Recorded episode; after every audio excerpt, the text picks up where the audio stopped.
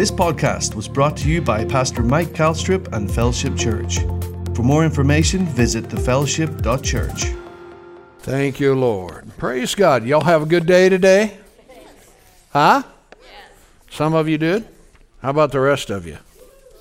Praise God. You know, the Bible says this is the day that the Lord has made. And since He made it, we're supposed to what? Yeah, we're supposed to rejoice and be glad in it. Praise God. Well, we want to welcome everyone. We're glad and delighted you can be with us here this evening. Praise God. We're going to get into the Word of God, get in the book, let the book get in us. Amen. Want to welcome all of you that are watching uh, via the internet. Delighted you can be with us uh, this evening as well. Hallelujah. So, hopefully, you have a, a Bible or a device there somewhere you can grab hold of as we look into the Word of God. Hallelujah. I'm excited about this evening. Praise God. We had a great service this past Sunday, and such a wonderful week prior to that with uh, our Faith Life conference, and and we're just, uh, I tell you what, praise God, we're just going to go overboard on the Word. Would that be all right with you? The Bible says the entrance of His Word gives light. There's an illumination that comes, praise God, when we expose ourselves to the Word of God. You know, when Paul was writing, he talked about the washing of the water of the Word. You know, when you live in the world, you can get a little dirty. You know, there's a lot of crud going on, but thank God His living Word. Hallelujah. You know, a good bath and that will bless anybody. Hallelujah. Amen. So, anyway, we're going to look into the Bible tonight, and uh, we believe you'll be blessed. Let's open our Bibles uh, to Matthew chapter 3. If you can find that opening in your Bible, Matthew, the third chapter. Thank you, Lord Jesus. Glory to God. Matthew chapter 3, and then also, if you like, we're also going to be looking at John chapter 7. So, Matthew 3, John 7, a couple different uh, openings of Scripture here. And then, uh, then we'll get into what we want to talk with you about this evening. And uh, y'all got your expectors on? I know, you know, when you've been working all day and things like that, probably got up early and off you went, things like that. Now about seven o'clock, especially if you've had a little bite to eat, could be nappy time, you know, or something like that. So uh, we'll do our best to, to keep you engaged and uh, and uh, to learn everything you can here as we have this opportunity together. Let's bow our heads and let's just uh, prepare our hearts here to receive the word, Father. Again, we're so grateful tonight, Father, for this uh, group of people that have come. We thank you, Father God, for their hearts and their desire as they're leaning into and forward and toward your plans and purposes for their lives. So I want to thank you, Lord, uh, for meeting them here. And not only that, but speaking to their hearts, helping them, Father God, to grow, develop, uh, to know more of you, to understand your nature, your character, who you are, and uh, the things, Father, that you have prepared for them. Hallelujah. We're just so grateful, Father, for your blessing here tonight. In Jesus' name, amen. Praise God. John, or I'm sorry, Matthew chapter 3. And uh, notice uh, here, uh, John the Baptist is speaking with regard to Jesus. And he said in verse 11, I indeed baptize you with water unto repentance. But he that cometh after me is mightier than I whose shoes I am not worthy to bear. He shall baptize you with the Holy Ghost and with what? What? He said he's going to baptize you. Jesus is going to baptize you with the Holy Ghost and with fire. Glory to God. Now, let's look at John chapter 7. John chapter 7, in this chapter, uh, Jesus is uh, speaking. And uh, notice uh, in verse 37, it says, In the last day, that great day of the feast, Jesus stood and cried, saying, If any man come, everybody say, any man. You know, sometimes people in their minds, they don't think they're qualified, or, you know, the devil will tell them that they're not worthy, or they don't deserve it, or whatever. But Jesus said, everybody say, Jesus said, yeah, he said that if any man would come to him, glory to God, or uh, I should say it this way if any man thirst, let him come to me and drink. And he that believes on me, as the scriptures hath said, out of his belly or innermost being will flow rivers of living water. But this spake he of the Spirit, which they that believe on him should, what's that next word? What is it? Receive. receive. How many of you know you got to receive? I think that's one of the biggest problems you know people have in their lives is they don't know how to receive from God. Praise God. You know, they think that God's just going to overwhelm and overtake. No, you got to receive it. Hallelujah. So in this scripture again, verse 39, he said, This he spake of the Spirit, which they that believe on him should receive. For the Holy Ghost was not yet given because Jesus was not yet glorified. Hallelujah. During our midweek services, we've been talking about walking in the, the fullness of God or walking in His fullness or the fullness of the Holy Spirit or the Holy Ghost. And we're targeting or, or speaking specifically about the baptism of the Holy Ghost. Now, I don't have time, of course, you know, to go back and talk about everything we've already talked about in the two weeks prior to this. But Jesus said, He talked about waiting in Jerusalem for the promise, everybody say promise, promise of my Father. So we're not talking about someone who is offering this, you know, that's just no one. We're talking about the Lord Jesus Himself. We're talking about the Christ. And He's instructing His disciples about what it is that He intends that which is going to be fulfilled, a promise is going to be manifested or is going to be brought about for his disciples. And so he says here again that it is a promise from his father.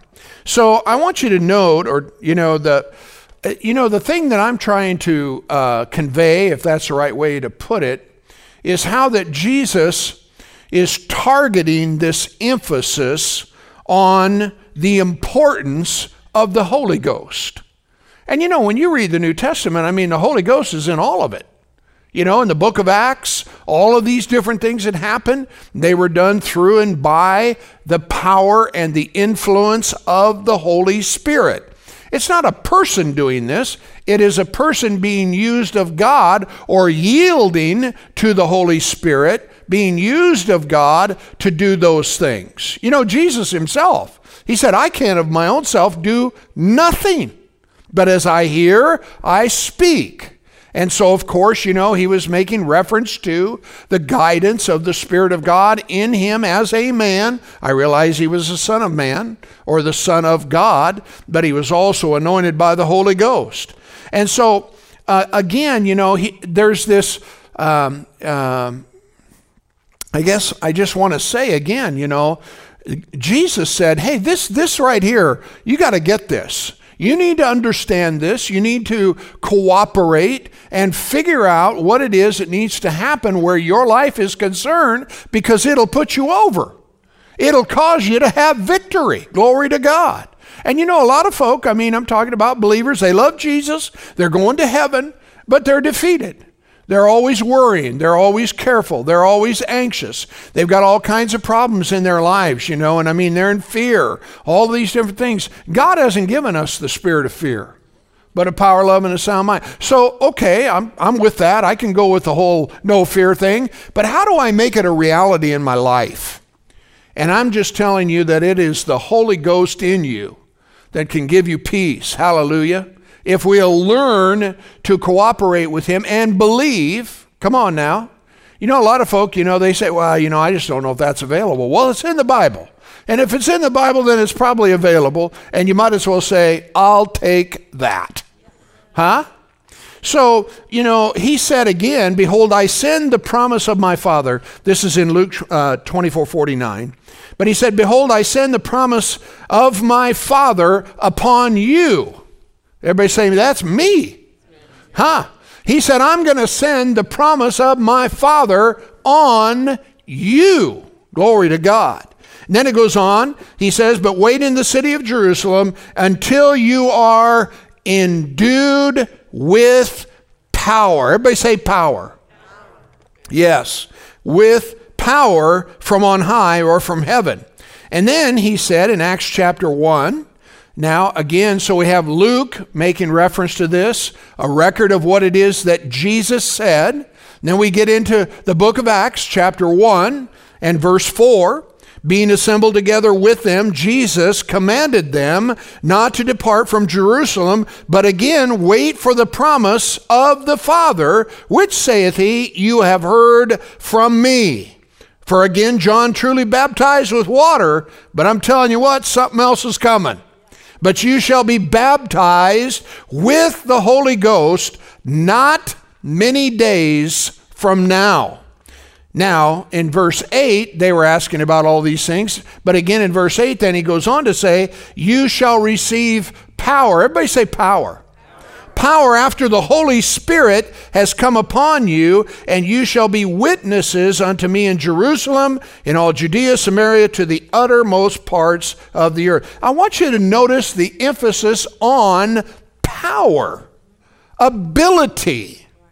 He said, You shall receive, again, he uses the word power, but he's saying, You are going to receive an ability. In the Greek, it's the uh, Greek word dunamis, which means, again, ability, but it also means miraculous power. In other words, this divine agency we call the Holy Spirit of God is going to come to assist and to equip and to help you where your life is concerned. Hallelujah.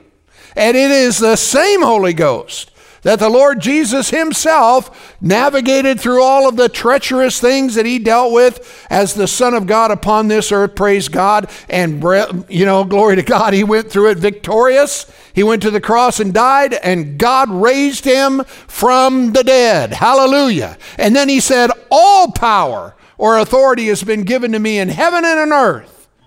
Hallelujah. Now go in my name. Glory to God. That's so cool. Amen.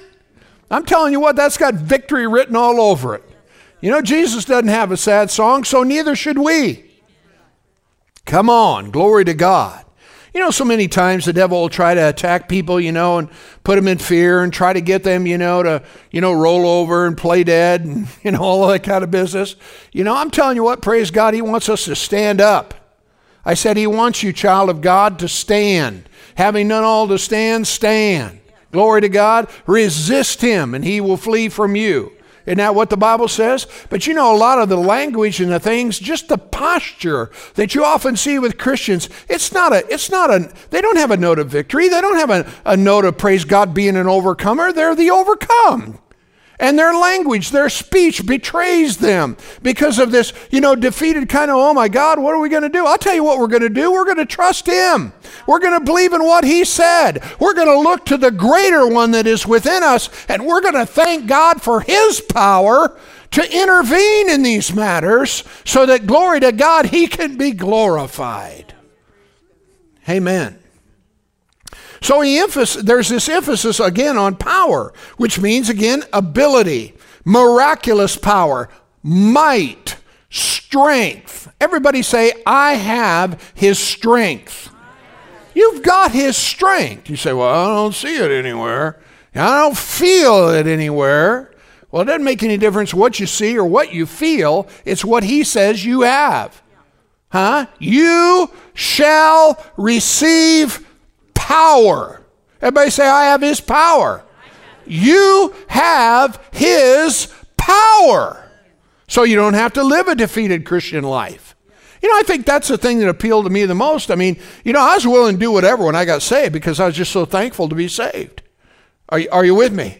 I mean, thank God I'm not going to hell. Glory to God. And I'm, I'm telling you, you know, whatever you want to do, whatever this life is supposed to, however it's supposed to get mapped out, I'm in because I was glad to be saved. But you know, I got to read a little bit more in the book. And I discovered, praise God, that Jesus came to give me life and life more abundant. I also discovered that He's made me more than a conqueror through the one who loved me. So all of a sudden, I am getting excited because God never intended for you, child of God, to go through life whipped and defeated. And He sent the Holy Ghost to help you. Glory be to God forevermore. Everybody, again, say, I have his power. You've got his power. Hallelujah. So, you know, again, when some stuff comes your way, glory to God, you're not without help or aid. I mean, if he's got to move, you know, heaven and earth, thank God he can do it.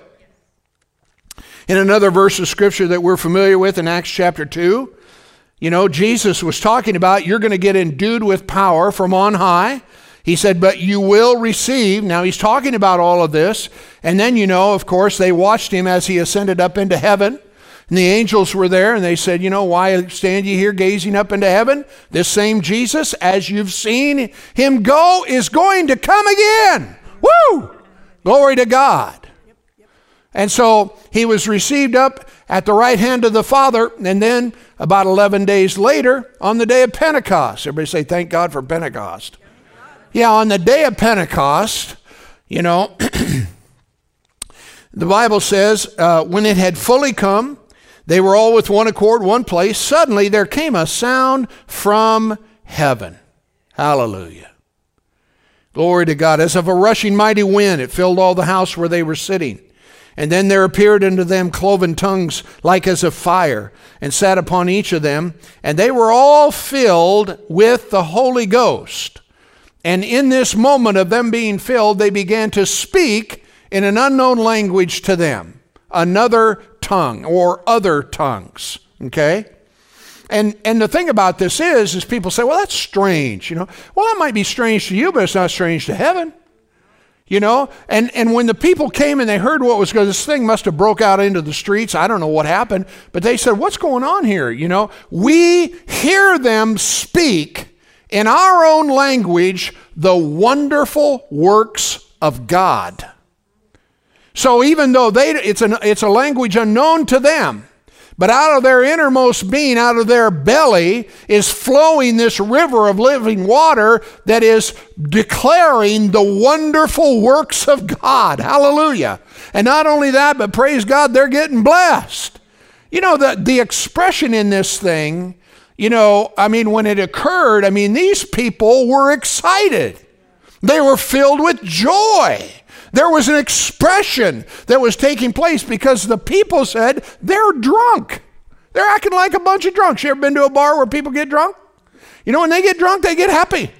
Well, sometimes they get happy, and after that, then they get fussy. You know, just kind of depends. You know, know so much about that.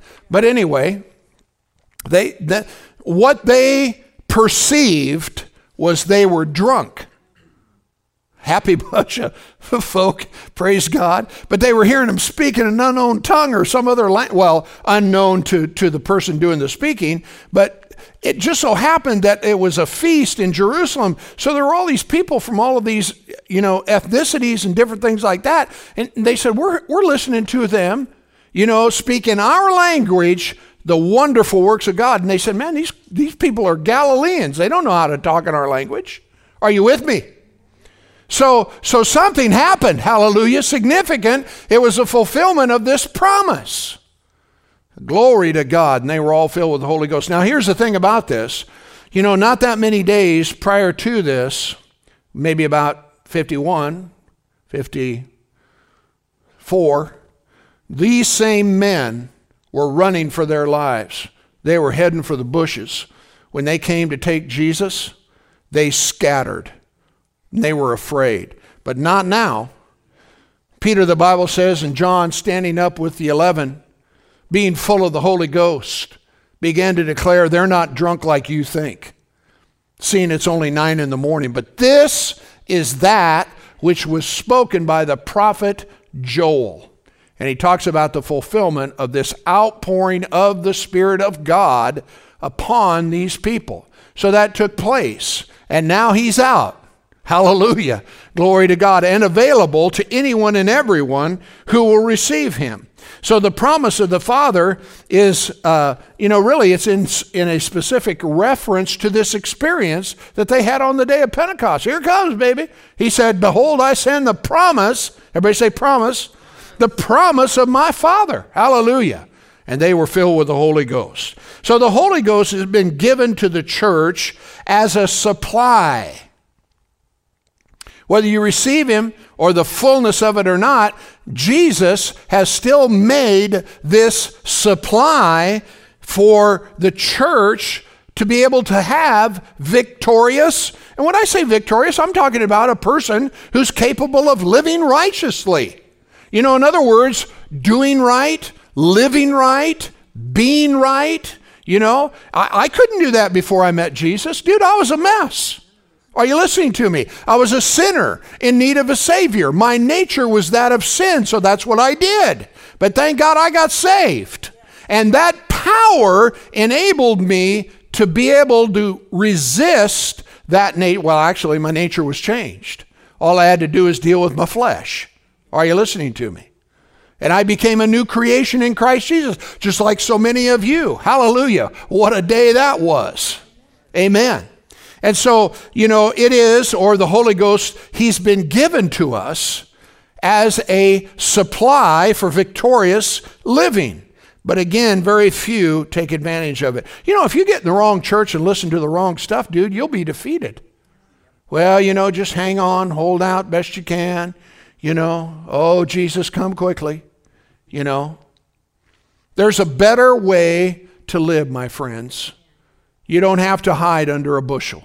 You don't have to hide under a rock. Thank God you can be everything He wants you to be. Glory to God. And He'll back you. Huh? You know, it's like those guys, Shadrach, Meshach, and Abednego, and Daniel. You know, you think about that whole deal. I mean, that was a real incident that took place. You go back there and read it sometime, but, you know, they said, you know, um, they weren't bowing down to the golden image that had been created by um, Nebuchadnezzar. Thank you, sir. You know, and uh, and so they said, well, you know, if you don't do this, you're going to get thrown in the furnace. And they said, well, you know, we don't have to take a long time to make this decision.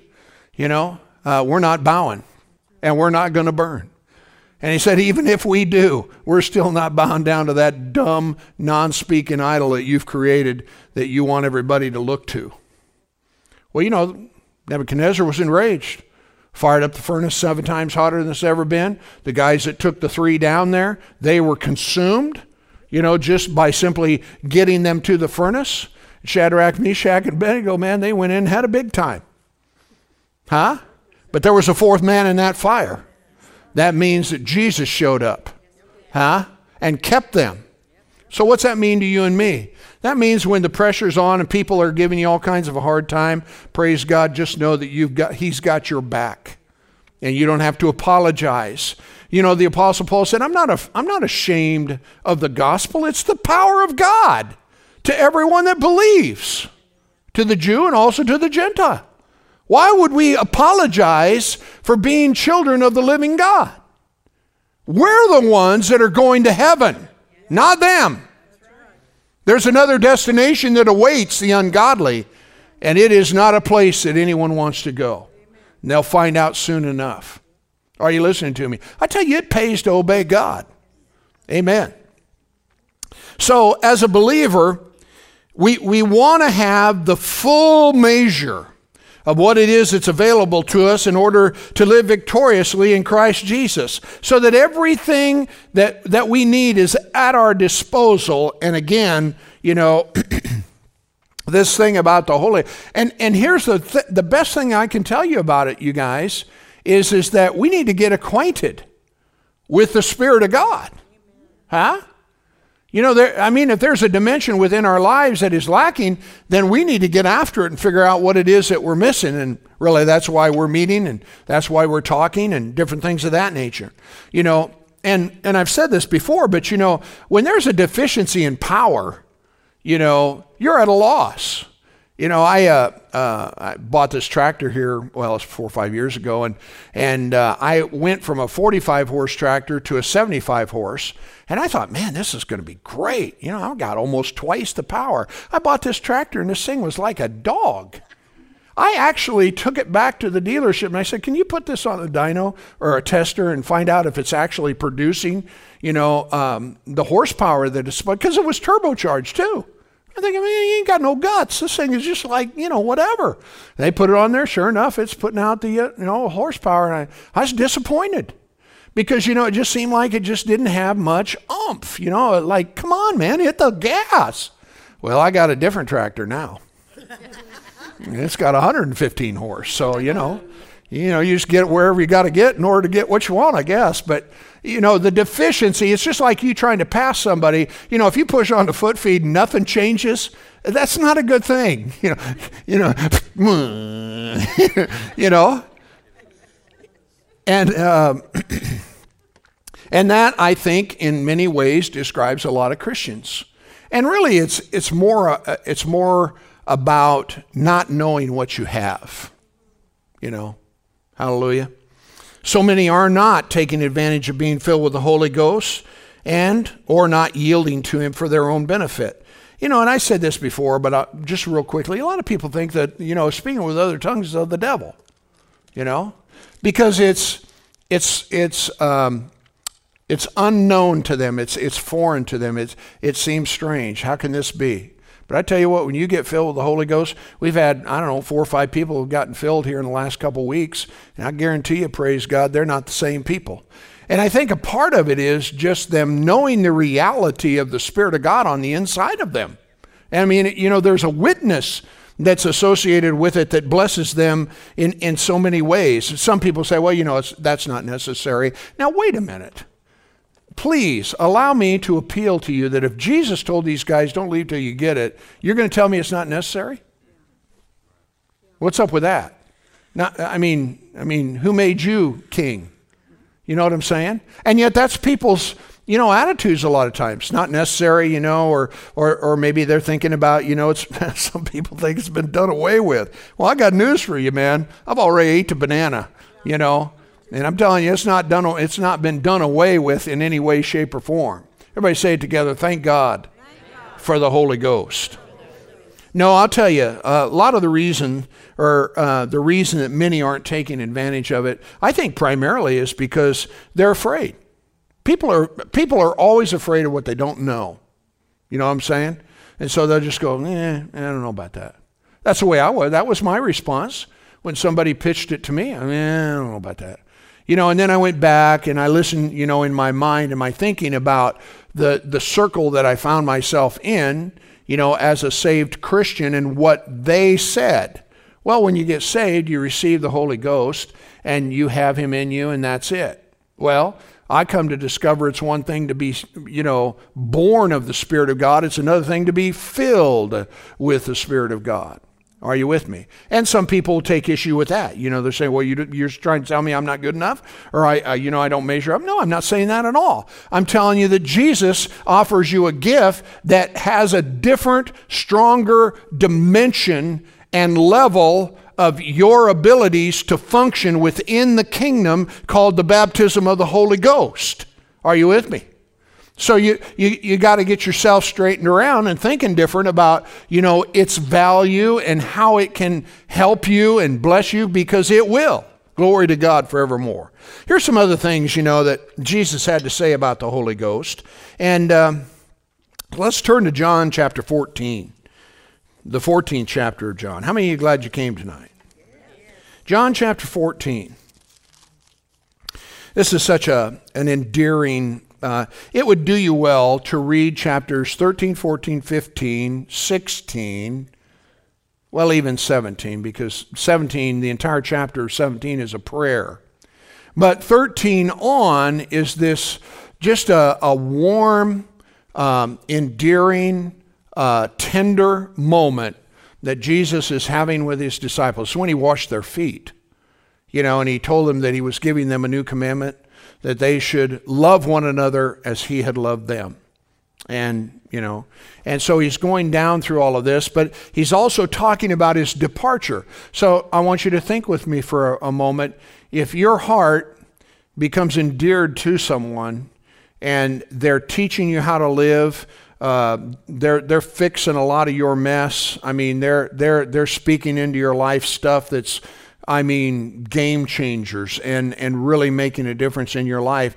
And all of a sudden they say, by the way, I'm out of here. Well, you know, and I mean, they had been so much a part of his ministry. I mean, and they had seen his love that he had loved them with. And the last thing that these men wanted to have happen is to see Jesus depart. So it's that context that we kind of jump into the middle of this and we're going to, you know, kind of just pull a few things out for the sake of our time that we have together. But, you know, notice in chapter 14, verse 1, he says, Don't let your hearts be troubled. He says, You believe in God, believe also in me. He says, In my father's house are many mansions. If it weren't so, I would have told you. And I'm going to go and I'm going to prepare a place for you so that you can be with me where I am.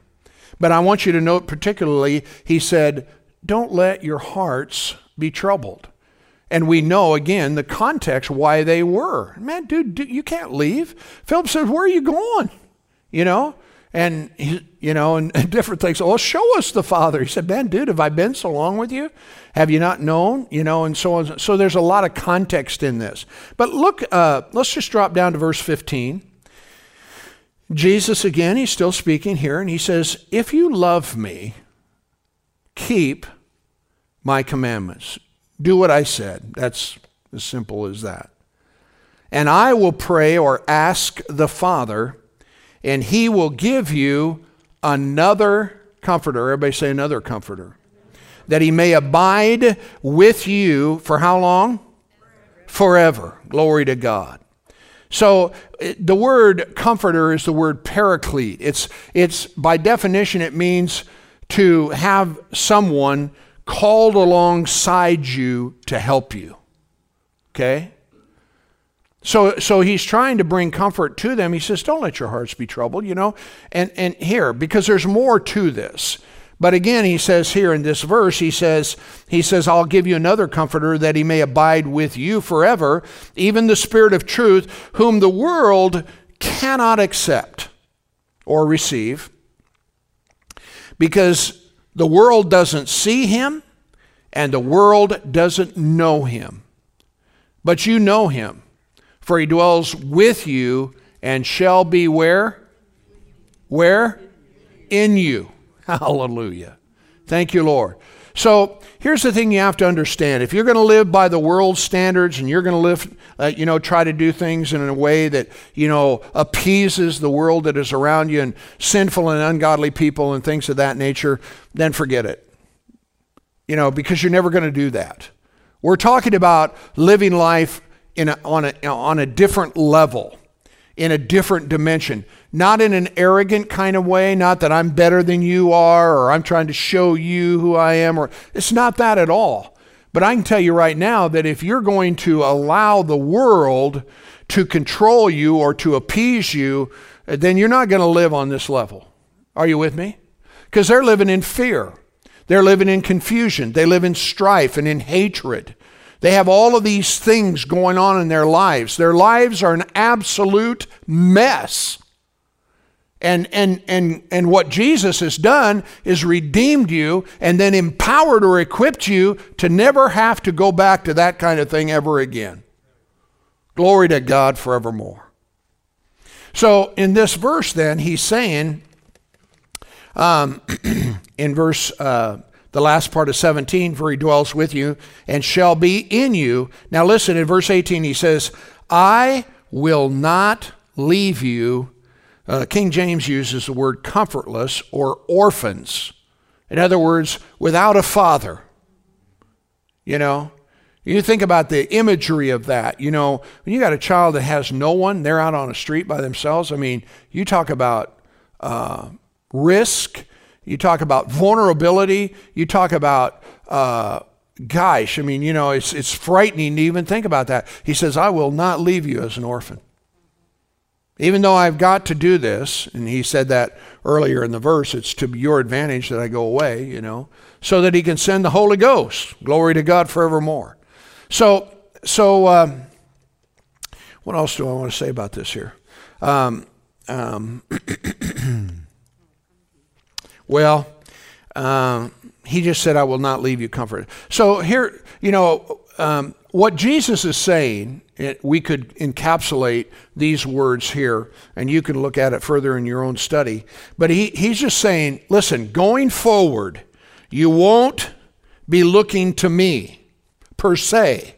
You won't be looking to me for comfort, for guidance, for strength, and whatever else that you need, but rather to the one I am sending to guide and to strengthen you from within. Everybody say within. The counsel, the guidance, and what it is that you need is on the inside of you.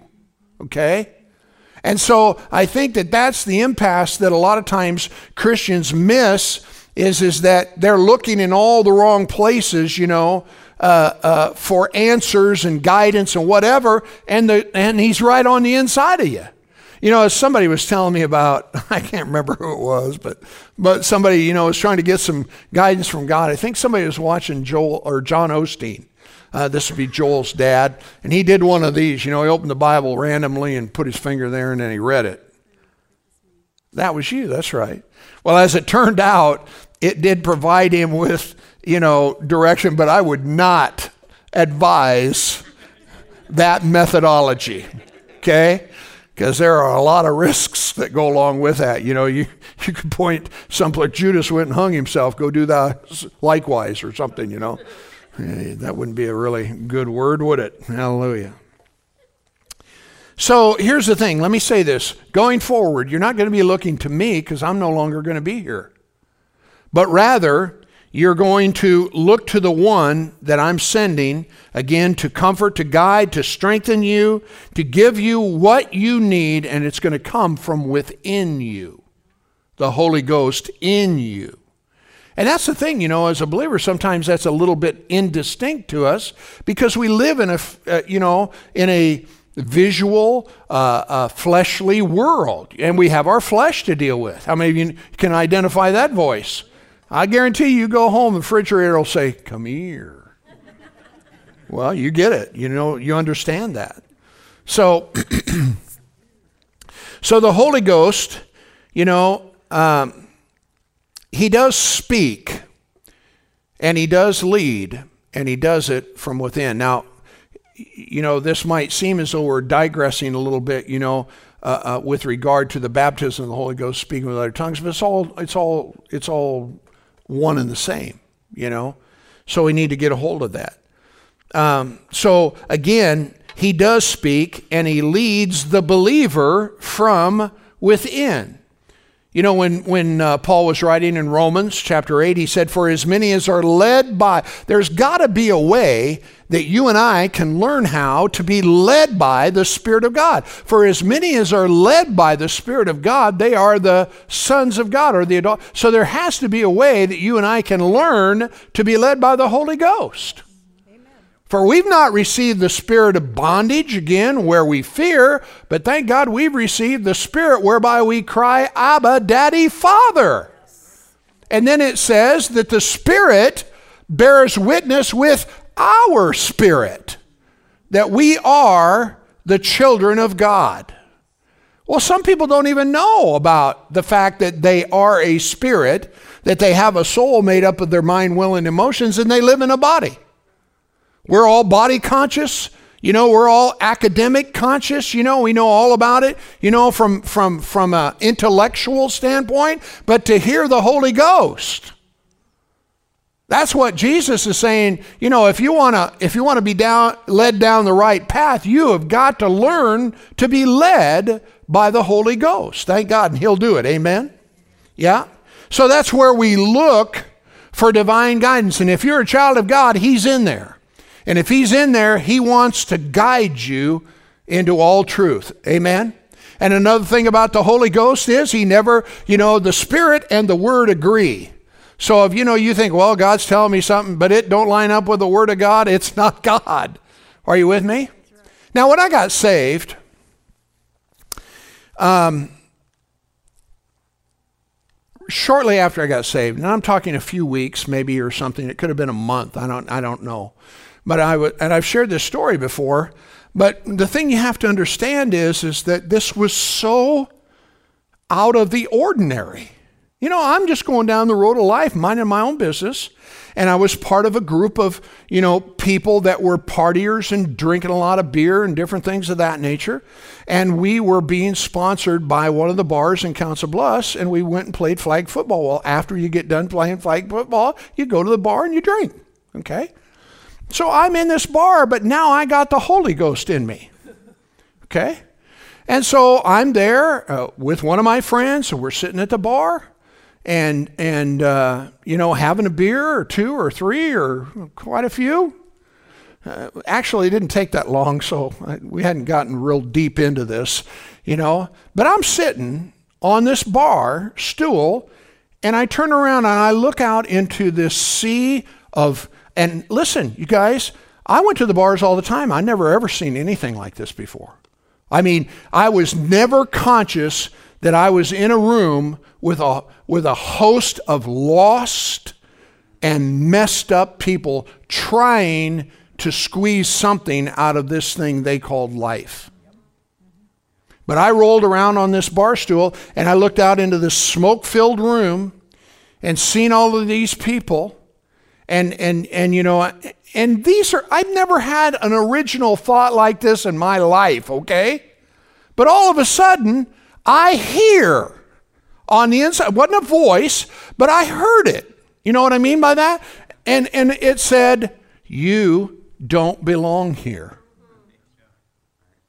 And I, I think, if I remember right, I think I actually verbalized it. And I said, I don't belong here. And so I gave all my beers to the guy I was sitting uh, next to and said, Hey, I got to go. Here you go. And I walked out the door and never went back. Now, again, what I'm telling you is, is that if we'll learn to listen to the Holy Ghost, He will lead you out of defeat and He'll move you right into victory. Yes, Are you with me? And like I said, it was so foreign to me, you know, because that would be the last thought that I had ever had, you know, that I didn't belong there. But I was a new creation. Are you listening to me? Now, I could go a little bit further with that and say some things, but I think that that's sufficient in the context of what we're talking about here. So I think what happens to so many is the Holy Ghost's guidance, it, it becomes obscured by the flesh. You got people um, that have been saved, and I mean turned on to the Word of God, filled with the Holy Ghost, and they live in the world now. The, uh, life was not fair, and a lot of bad things happen.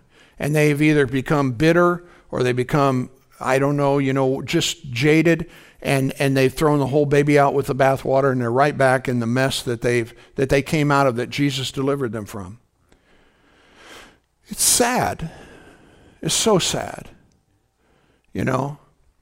And and so what happens is is that our flesh obscures. You know, here's the thing about it though. I mean, even though they're living the way they are, I mean, they're miserable. I mean, if they were really if they would really listen to what's going on on the inside of them.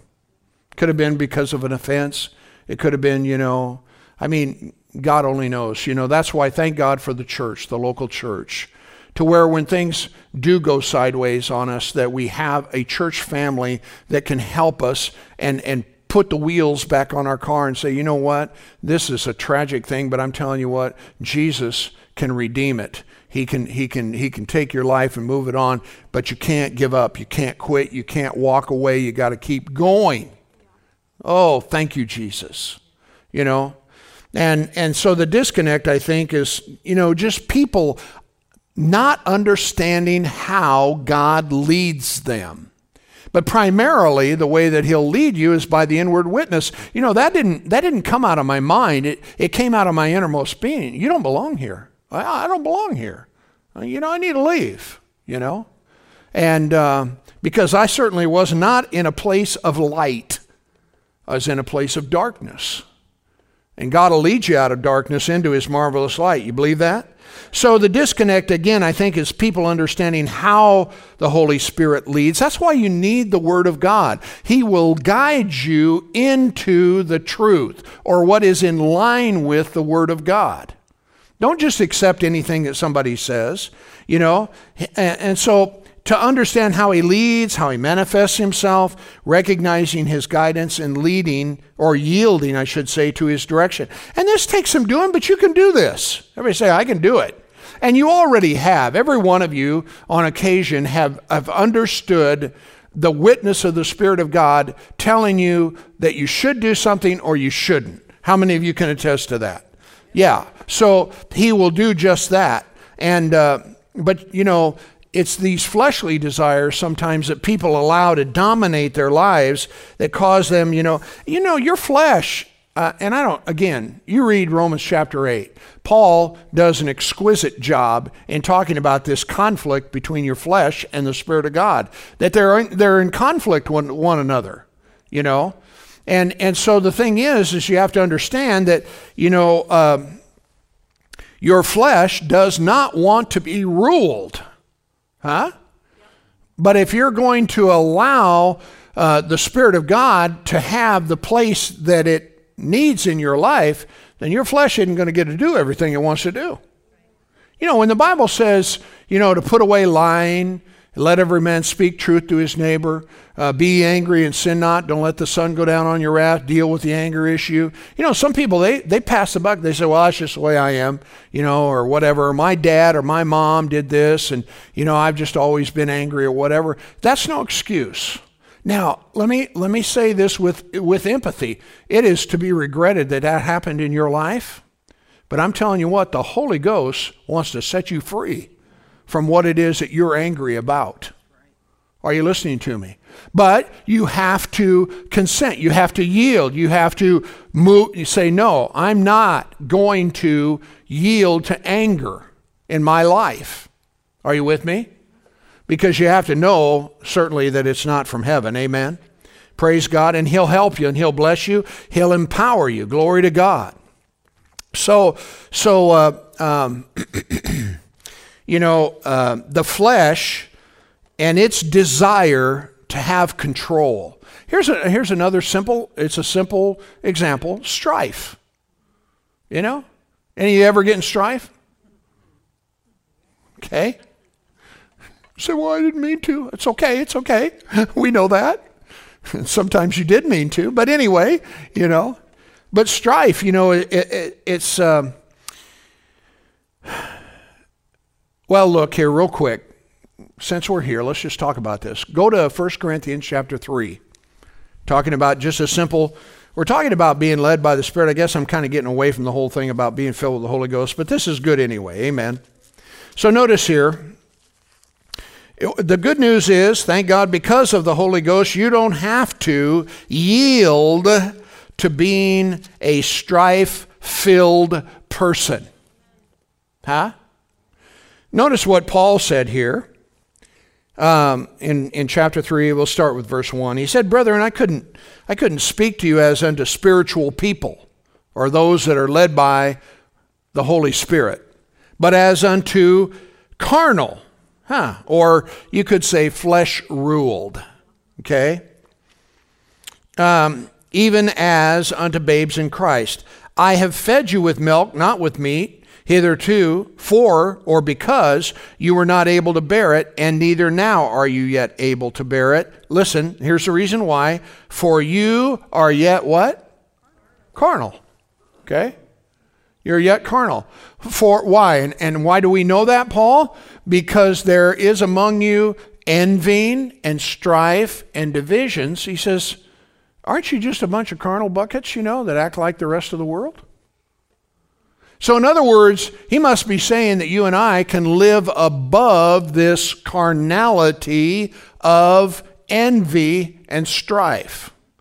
When I got saved, turned on to the Word of God, people came into the church, you know, and we were growing and things were getting better. And, you know, people came into the church, you know, that had some, some, um, um, what do I want to call it? Um, um, Uh, affluence, affluence, you know.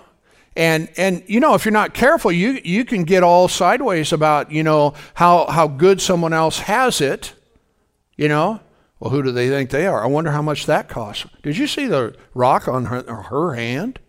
You know, all these things going on in people's mind.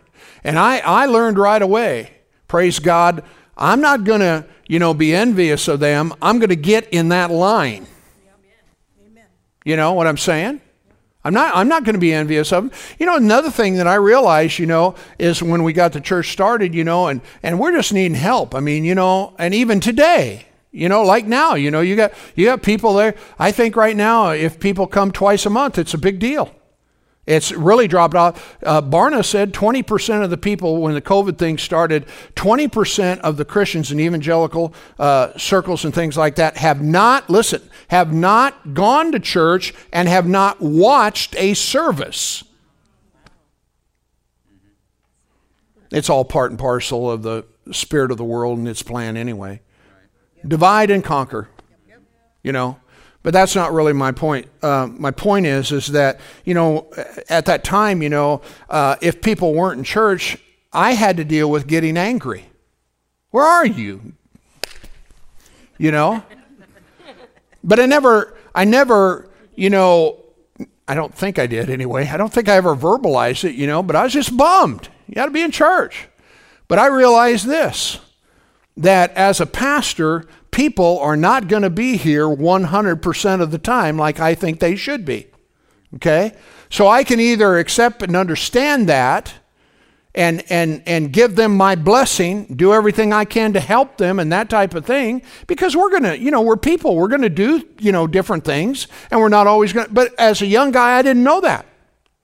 I hadn't grown, you know. And so uh, instead of, because I'll tell you what happens if, if, and preachers do it all the time, they'll get mad at them. They'll start, you know, dressing them down because they're not there. Guess what? They ain't coming back. They ain't feeling no love. Are you with me? And I don't blame them. I wouldn't either.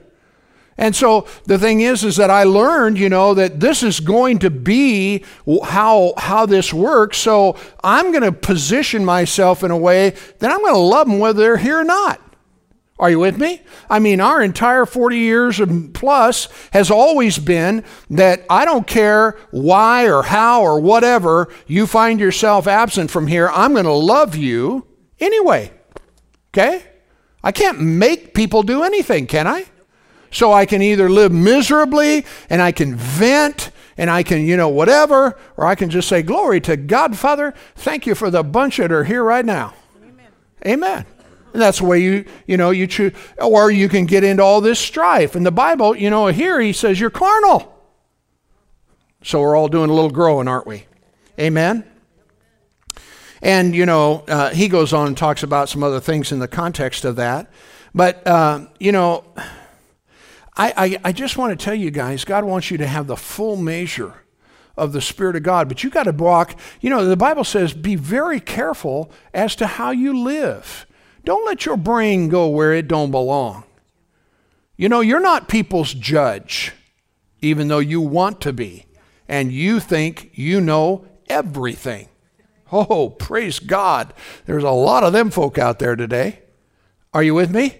But always remember, no matter how, what they, how they, you know, whatever they say or how they respond, your joy is not in their head. Huh? Are you with me?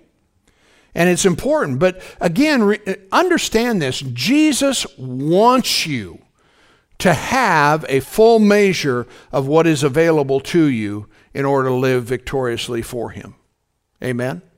You got time for one more thought here? Turn with me to 2 Timothy chapter 1. And let me let me just go back to that idea of strife.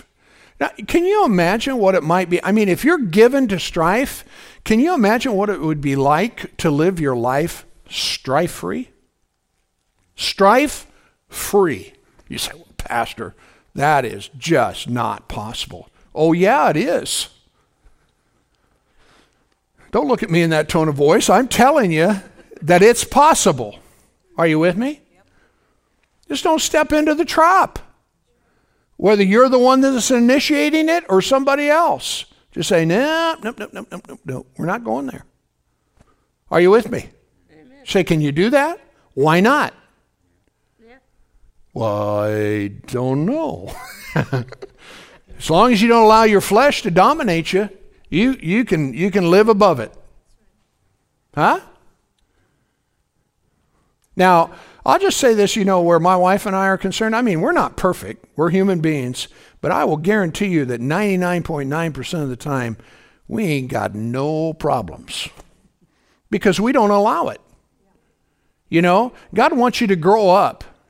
He wants you to mature and act like mature people and be people of integrity and people of character. And all of those things are qualities that are enabled in your life by the power of the Holy Ghost. To where you, and, and we're not perfect.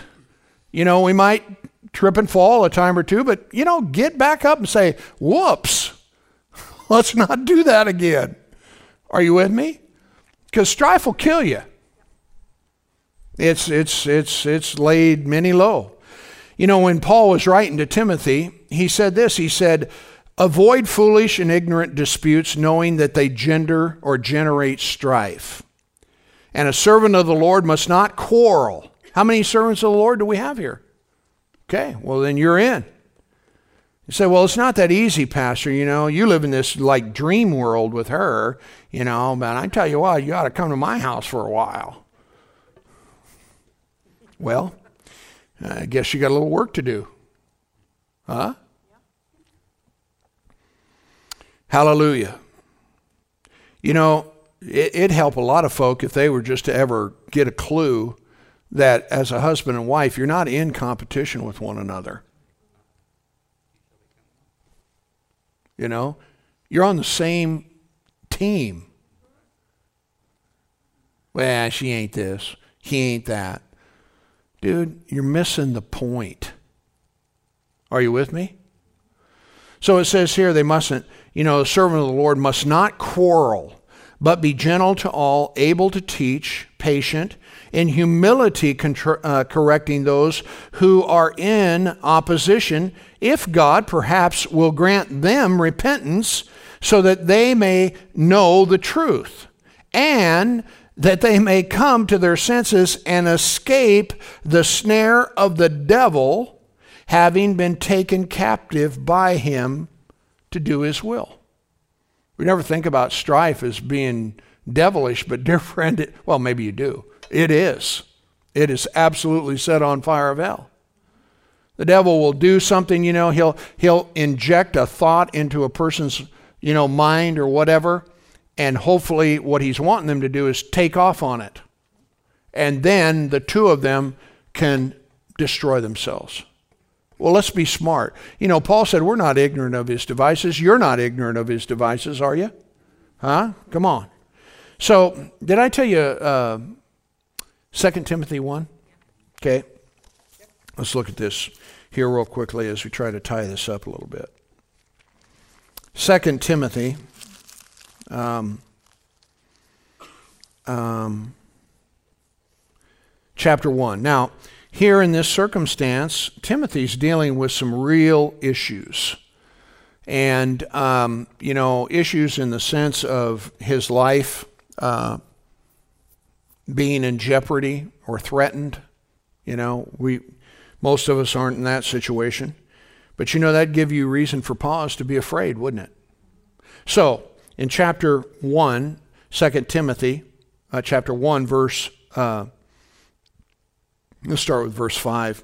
When I call to remembrance the genuine faith that is in you, which first dwelt in your grandmother Lois and also your mother Eunice, I am persuaded that that faith is in you also. So, what's he doing here? He's encouraging a discouraged servant. And he's talking about here's what I know that you have and it's the thing called faith. Now, notice verse 6. He says, Wherefore I am putting you in remembrance that you stir up the gift of God. Well, what is the gift of God? The gift of the Holy Ghost. Huh? In other words, he's rekindling or stirring up the gift of God which is in you by the putting on of my hands, for or because, look, God has not. Everybody say, no, he hasn't. Yeah, he has not given you a spirit of fear, but rather power, love, and a brain that's not crazy. Huh? Power, love, and a sound mind. So, so in other words, here what Paul's doing is, is he's redirecting Timothy's thinking.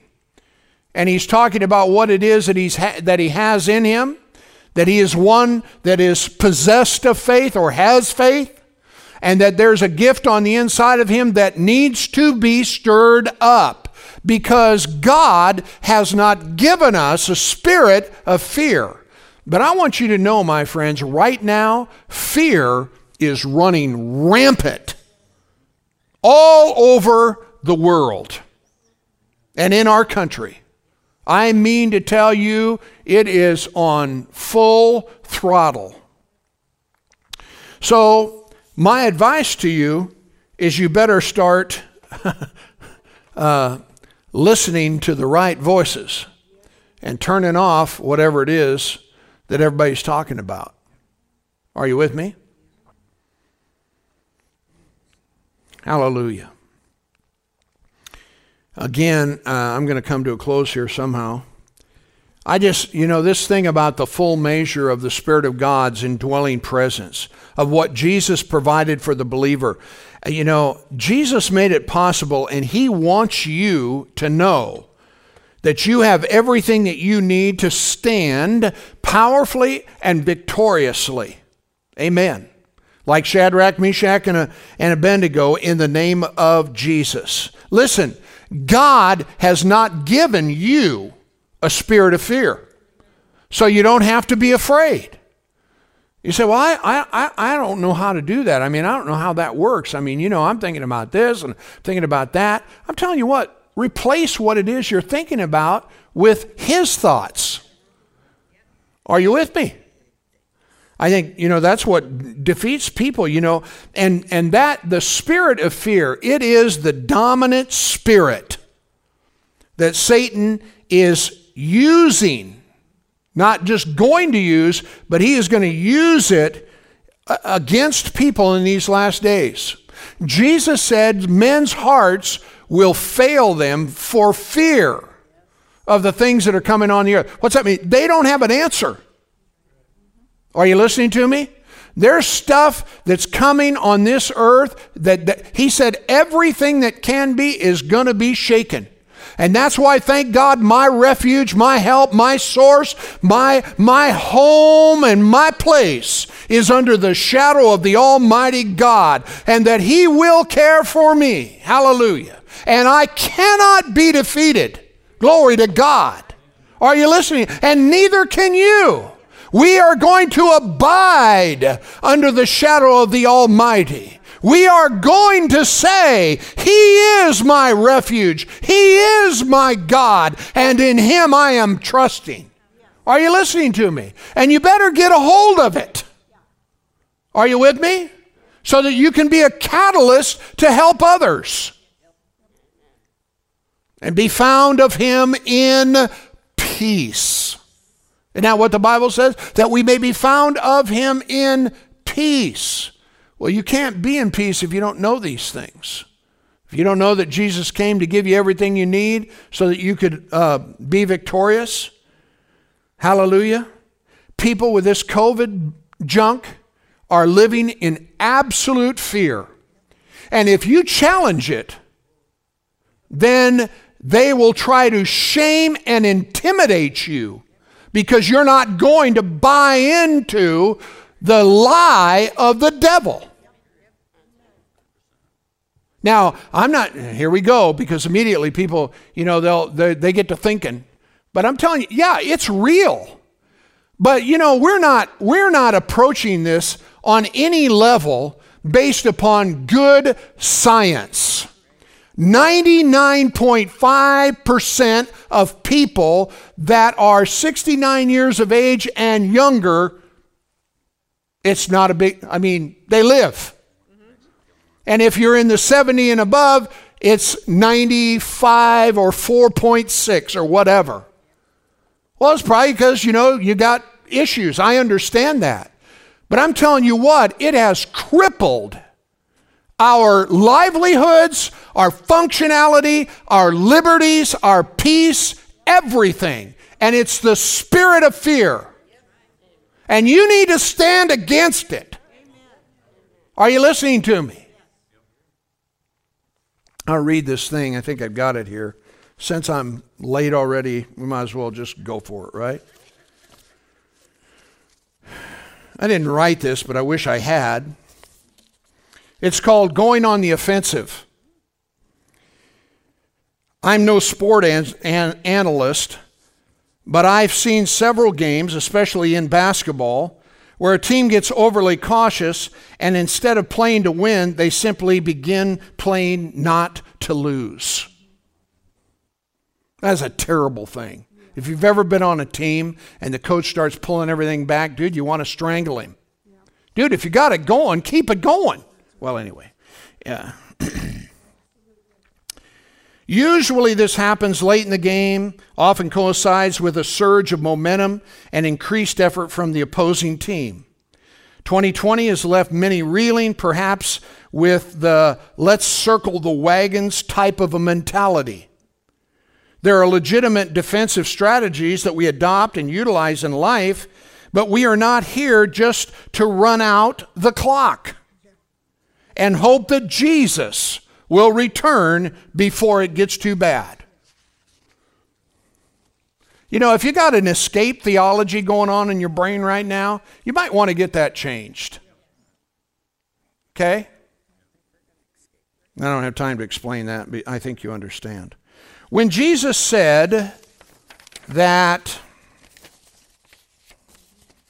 the gates of hell would not prevail against the church, it seems to have been his presumption that his church would be on the offensive. Our mentality should not be to hold the fort, but rather storm the gates. The story of Gideon powerfully reveals one of God's children's transitioning from a defensive to the offensive. All of Israel was cowering because of the bullying and the intimidation of the Midianites. The uh, Israelites had been impoverished because of their oppression. All of this is designed to oppress people. And we get a vaccine, but now that's not good enough. We got all these variations now. My God. And I just read, you know, I was going through a news feed and they said, oh, you know, they talked about tsunamis, you know, of, of this COVID kind of business. Now they're talking about a category five storm of it. To put you what? In fear. And to control people. Uh,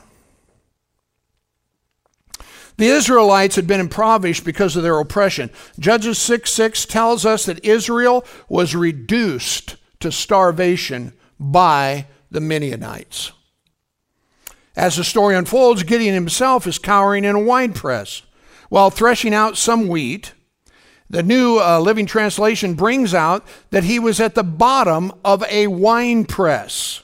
Normally, Gideon would have been threshing wheat on a threshing floor, not in a wine press. This simply illustrates the level of intimidation Gideon himself was experiencing.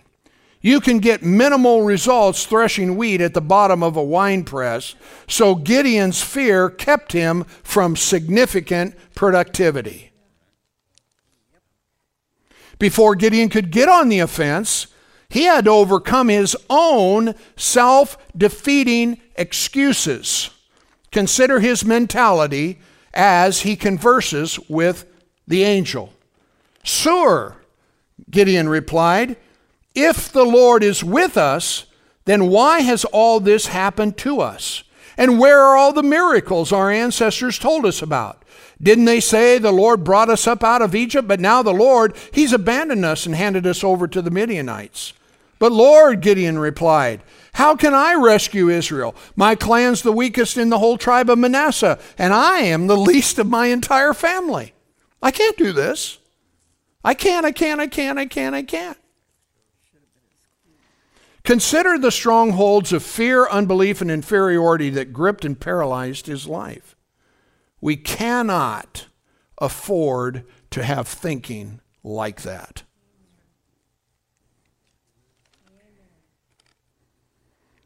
Well, there's a lot of things that are said in this. But you know, the thing is, is I, I am so thankful for Kim Reynolds. Because if we'd had a Democratic governor, dude, they'd have, they'd have pulled a button on us, or at least tried to. Shutting down churches during COVID has been framed as saving lives. But it's not that simple, you know.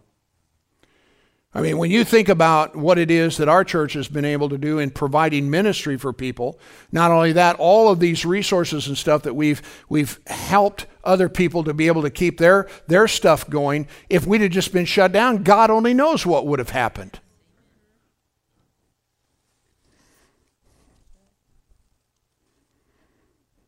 People aren't in schools. Mental health is a problem. Addiction, suicide. You know, I think sometimes with all of this, this is just my own personal thought, but I think that we are trying to, you know, ad- adjust and and situate the deck chairs on the Titanic while the stinking thing is falling into the depths of the sea. And that's what's intended. You know, just to keep you on your heels and not fight back. Because after all, by golly, if you fight back, we're going to we're going to shame you into submission. And I got to tell you about it. I'm tired of it. Okay? Yes, there is a risk. When we meet every Sunday morning, there's a risk. And certainly people within our congregation, you know, have experienced, you know, the virus itself and different things of that nature. I'm not minimizing that. But what I am angry about is that something like this has absolutely paralyzed our country. And it's by design. So the days ahead of us are going to require some standing. That's all I got to tell you. Are you listening to me? You know, because, and here's the thing you have to understand it's the spirit of the world, it is hell. I don't know, but I, I suspicion that Satan knows that his days are numbered. And so there's stuff getting ratcheted up, the likes of which we haven't seen. But here's the thing just like we read, the gates of hell will what?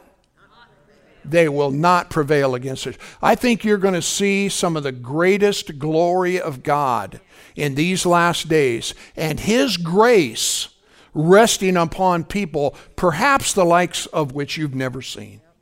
It is going to be awesome. Woo! Why? Because we win. You know, I mean, the thing is, is, you know, as much as I talk about, you know, that, I mean, we're on the winning team here. Come on. So I encourage you, praise God, take your lives back. Get your lives back. And do what it is that God wants you to do. Why? Because He's not giving you the spirit of fear, but power, love, and a sound mind.